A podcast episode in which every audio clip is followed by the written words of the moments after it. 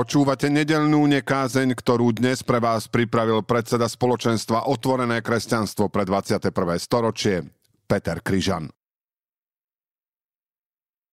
Výročie ukončenia vojny oslavujeme ako víťazi. Ale čím dlhšie od vojny, tým menej pamäti.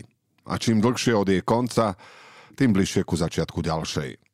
Utrpenie je pochované v masových hroboch a spod vencov sa ozýva refrén krylovej balady o neznámem Bojínovi. Co mi to říkáte, že šel bych zás rád? Odpověď čekáte? Ježiš sa pokúsil o odpoveď láskou a aj preto ho umučili na kríži.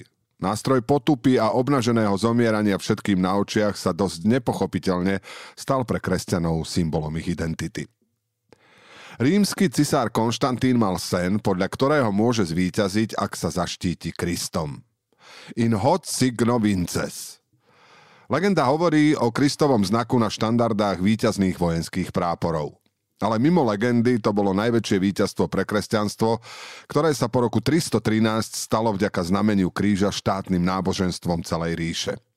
Kríž sa postupne rozmohol, ohromne sa nadužíva a aj zneužíva. Mal len odkazovať k duchovnu, ale stal sa nástrojom mágie a poverčivosti. Švajčiarskí reformátori Calvin a Zwingli úplne odmietli kríž ako symbol a predmet. Podľa nich je rovnako náchylný stať sa modlou ako sochy, obrazy a relikvie svetých. O niekoľko rokov neskôr, počas Bartolomenskej noci, povraždili v Paríži katolíci označení krížom tisíce reformovaných kalvínov. Môže v tomto znamení in hot signo zvíťaziť každý? Aj keď prehráš vojnu? Aj keď prídeš s krížom po funuse? Aj keď ti odtnú hlavu? Plagát k filmu Ľud versus Larry Flint o príbehu vydavateľa erotických časopisov vyvolal pohoršenie aj na vysokých cirkevných miestach. Nahý herec mal bedrové rúško z americkej zástavy a s rukami rozpetými na spôsob ukryžovania bol vsadený do ženského lona nadživotnej veľkosti. Dôvodom znepokojenia bolo použitie náboženského jazyka na odvodené vyjadrenie inej myšlienky v inej súvislosti. Akože Larry Flint mal kríž s nepriateľmi slobody slova, alebo že sa dostal do krížku s moralizátormi. Nič veľké sa nedeje. Len reklama na film si vybrala už mnohokrát ukradnutý symbol. O 10 rokov starší film Misia má tiež na plagáte kríž. Indiáni priviazali misionára na kríž s kmeňou stromu a pustili ho dolu perejami do vodopádu. Proti tomuto plagátu sa neprotestovalo.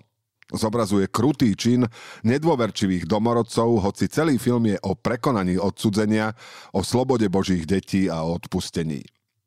Jezuitskí misionári sa vzopreli cirkevnej aj svetskej vrchnosti a v boji na strane indiánov sa spolu s nimi stali obeťou genocídnej výpravy kolonizátorov.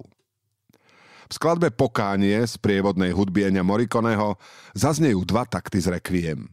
Dies ire, dies illa. Kríž symbolicky skončil vo vodopáde, ale v skutočnosti skončil úplne, lebo použitý na obhájenie práva zabíjať sa nedá zvestovať. Vďaku za ukončenie vojen a prozbu, aby sa ďalšie nezačínali, pôjdem položiť ku Srholcovej bráne Slobody pri sútoku Dunaja a Moravy pod Devínskym hradom.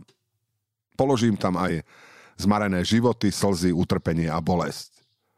Ak si poviete, že je to gesto a romantika, máte pravdu.